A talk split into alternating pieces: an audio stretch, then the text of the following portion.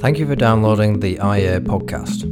You can listen to all our episodes on Podbean, Spotify, Apple, and YouTube. Enjoy.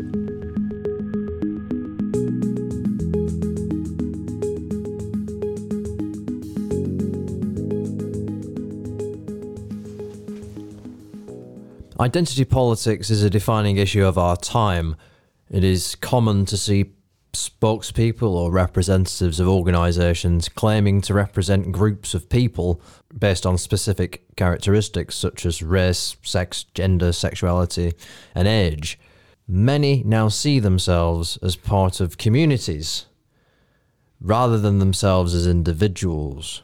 But what explains the rise of identity politics, and what has happened to individualism in politics today? Have we ever been individuals? And can our best political interest be served by viewing society as a collection of group, as a collection of individuals, or as a collection of groups? I'm here with Mark Glendenning, who is head of cultural affairs at the Institute of Economic Affairs, to discuss this. Welcome, Mark. Mark, could you briefly explain the origins of identity politics for our listeners? Identity politics are, I would argue, linked to all collectivist uh, movements. They're an attempt to define individual human beings um, first and foremost as part of larger entities. Um, we're seen as the bearers of roles rather than people who have um, agency, who are autonomous agents. Um, and what the identitarian uh, groups or movements are doing are attempting to say that we are in reality uh, shaped by social, genetic, or in some cases uh, with religious uh, movements, um, shaped by supernatural uh, forces. I think the key point to make um, here is that, in fact, groups are a fantasy. Uh, they don't actually exist in um, reality. They're a product of the imagination. The fundamental ontological reality is that we are individual human beings. Now, we might come together on a contingent basis, form associations, cooperate Uh, with other people, um, form political movements, uh, support football clubs, or whatever it happens to be. But ultimately, th- those forms of association are contingent, and they are dependent upon um, individuals being prepared to engage in this kind of uh, form of association. And what identity politics attempts to do is to, first of all, claim that we are first and foremost um, ontologically part of these uh, groups, that we're not really individuals, and secondly, to force us to, li- to live as if we were actually part of groups. It's what, um, you know, the Austrian economist Friedrich von Hayek um, uh, described as atavistic politics, or primitivist politics. He, he argued that socialism, fascism, all of these sort of collectivistic doctrines were really an attempt to force human beings uh, in the modern era to live as if they were part of Uh, communes, um, sort of Viking uh, communities, um, whereby all rewards and, on the other hand, restrictions and punishments were meted out, determined by a central authority within the group, mm-hmm. within the society, um, and these would be determined politically rather than through the spontaneous order, the market, people interacting on a casual and voluntary basis. Um, groups, you know, which formed to campaign for civil rights and are understandably defined by characteristics such as race, sex, or sexuality. Uh, and, and I think, you know, these they are the, the beginnings of identity politics in the mid twentieth century. Um, surely, you know, these groups have served a useful purpose in, you know, in campaigning for equal political rights. Well, I think we have to be careful here. We have to make a distinction between um, groups or movements such as what were referred to in the nineteen sixties and seventies as the new social movements, uh, and the type of identity politics the contemporary new left, or the culture control left as I call them, are seeking to impose today. So, for example, the, the campaign for uh, homosexual equality was campaigning for the equal rights of uh, gay people to engage in the type of sexuality they wanted to engage in at a time when that was actually illegal. Um, so they had a very specific and liberal objective, which was to enable um, people to lead their own lives sexually as they wanted to. Um, this is quite different from the identity politics of today, which is an attempt to, first of all, Um, establish special privileges, not legal equality, but special privileges for, for particular groups created through New Left theory, and that that in turn then imposes a whole series of obligations on individuals who are outside of that group. So hence, for example, in law you now have the concept of protected characteristics, which impose certain sort of obligations, say in terms of speech, on people who are outside or don't have those protected characteristics, whereas people who are defined as having them yeah. um, can say things that those outside cannot. So yeah. It's not about actually fighting for legal equality in the same way that, say, the suffragettes mm. were fighting for female mm. uh, legal and political equality in the late nineteenth or early twentieth century. Mm. Well, I think that's a very important distinction. I think some people may get lost in that and may not see the difference, as you know, as my question sort of alluded to. But what is the philosophy behind identity politics that, you know, has got us to the situation where we are today? I think you have to see identity politics um, as a reaction to the European Enlightenment. Essentially, the European Enlightenment and associated uh, movements, I would claim the Reformation uh, was an early manifestation uh, of the move towards a more liberal society in which all individuals were seen as being fundamentally equal uh, and as beings who, because of their nature, uh, their capacity to engage in uh, rational cognition, uh, their autonomy, um, were to be awarded the same political and legal rights as others. A whole series of movements um, have not wanted that to happen, have reacted against uh, the fundamental change that took place in the West as a result of that philosophical and political revolution.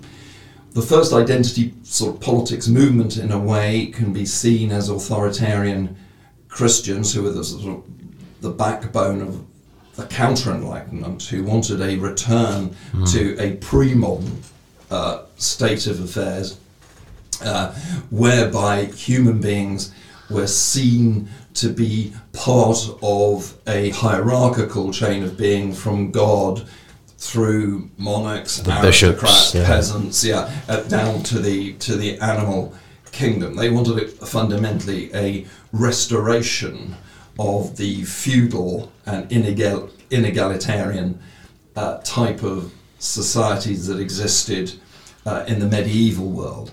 But then from onwards from that, you've had a series of counter, other counter-enlightenments. I mean, I, I would argue that Marxism uh, was an early um, identity politics movement, and that it sought to claim that society was based upon two fundamental uh, groups of people identified through uh, their economic mm. uh, status. The proletariat and the bourgeoisie, yeah. Yeah. Um, and then I think you, the, the, there was the fascist uh, counter-enlightenment, uh, which was also an attempt, albeit different, uh, to um, uh, impose the idea that society was actually a series of groups who were engaged in a will to power.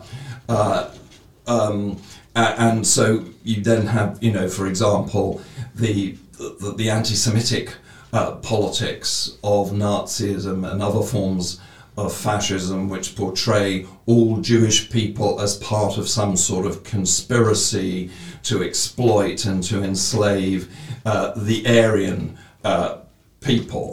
And I think the new left today, the countercultural, or the, the, the um, Uh, culture control left, rather, um, today are the successors really of the more fascistic way of looking at society as actually a series of groups, not just two combatant groups. Mm. Um, uh, and there's an analogy here with the fascist idea of the corporate state, uh, whereby people would be represented uh, not through Uh, the liberal political process, whereby everybody would have the right to vote, uh, they would all have the right to speak their mind uh, and to engage in the political process uh, as individuals. Um, the new left, like the fascists of the thirties, are attempting uh, to uh, organise us, kettle us into identity groups who will then be represented uh, by um, by leaders, by people who are appointed or chosen by the ideology to represent entire categories of people. So all women are seen as being fundament having fundamentally the same interest. Um, all people who are from ethnic minorities are defined as being one and the same. Mm. Uh, so there's a great analogy here, I think, between what is going on now uh, and what was happening, albeit in a very different context, in the nineteen thirties. What we're seeing is a new uh, counter-enlightenment, uh, a new reaction to the rationalist um, ideas um, that were the product of the European uh, Enlightenment. What we're seeing now is actually a descent into a post-rational society, mm. and the belief that we are fundamentally part of groups, which, as I said at the beginning, don't actually exist in reality, is one manifestation of that irrationality uh, that Western societies, including our own, are in danger of of descending into. I think that's fascinating. Postmodernists claim that power structures suppress groups of people. You know, that can be based on, you know, white people suppressing people who are not white, uh, men suppressing women, and they justify identifying people uh, in groups for that reason. But isn't claiming to represent an individual um, who may not subscribe to that group's political persuasion, even though they fit into the characteristics they claim to represent, is that not also an abuse of power? Because representation is a very powerful thing. Um, are the postmodernists, therefore, the real suppressors? If someone is being hijacked by an organisation with no legitimacy other than the fact that they claim and claim to represent a certain person just because of, say, the colour of their hair or their eyes or their skin or their sexual orientation. Yeah, absolutely. Um, uh, and this is why postmodernism, uh, in its political context is so fundamentally dangerous. Um, and it's based uh, not only on the irrational claim uh, that there are groups of people, there are a priori uh, groups of of people rather than individuals, but it's also based upon a completely irrational uh, conception of power. So that whereas the liberal rationalist view of power is that it is the product of empirically verifiable acts uh, and legislative powers that exist in reality and can be seen and proved to exist, postmodernism has paved the way for this type of uh, new left um, and fascistic uh, politics by arguing that power is some sort of mysterious, ineffable force that we are asked to believe entire categories of people with so-called privilege, um, be they men or white people or, you know, heteronormatives or whoever the various bogey character, uh, the, the, the various bogey uh, groups um, the New Left have um, identified, that these groups, uh, as with the, you know, capitalist uh, Jews that the Nazis identified in a, in a different context, we're asked to believe that these groups somehow, in an age of legal and political equality, exert uh, total power over the society, and that therefore the state must have more power in order to bring about a fundamental redistribution of power between these groups. Mm. So what we have here is a power grab, um, uh, an attempt at a power grab based upon a fundamentally uh, irrational, uh, mystical uh, interpretation of reality. Mm. So postmodernism is seen often superficially as being a sort of let it all hang out, anybody can define reality however they want to, hence, you know, uh, the eccentric notion of transgenderism, whereby a biological man uh, can claim to be at one and the same time uh, a woman. So this is all seen as being uh, very liberatory and superficially liberal. Um, but actually, the reality of postmodernism is a political strategy designed to undermine uh, the fundamental principles upon which Western liberal societies have been based, in order to justify a reconstruction of Western society according to very, very different and highly illiberal mm. principles. Mm.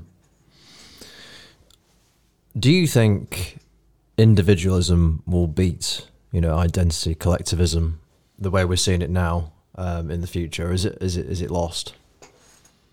I think we might be in a situation whereby things have to get worse before they get better. Um, at the moment, the forces of liberalism, philosophically, uh, putting to one side, of course, the Institute of Economic Affairs and other like-minded uh, progressive bodies, uh, are very uh, much at the margins within our society. We are going through a um, philosophical uh, transformation, I fear, whereby irrational ideas um, are becoming uh, culturally as well as politically very dominant. Now, I think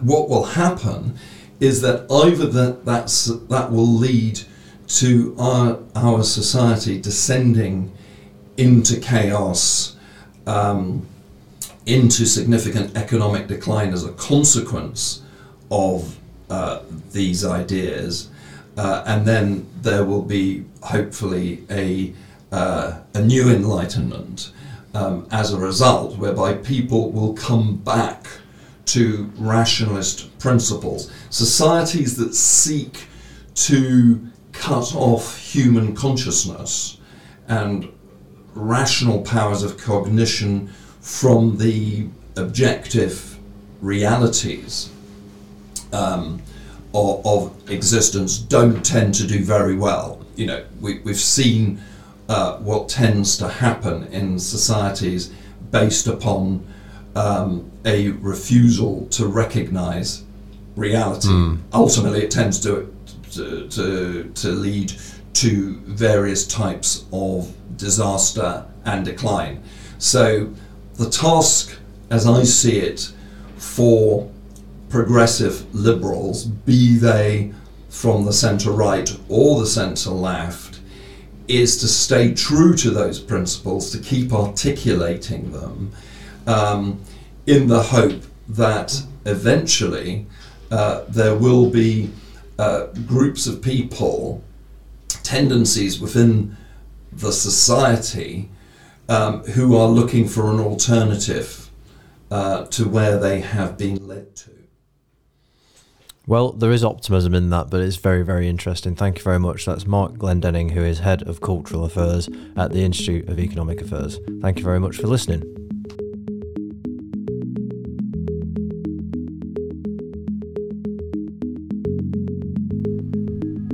Thank you for listening.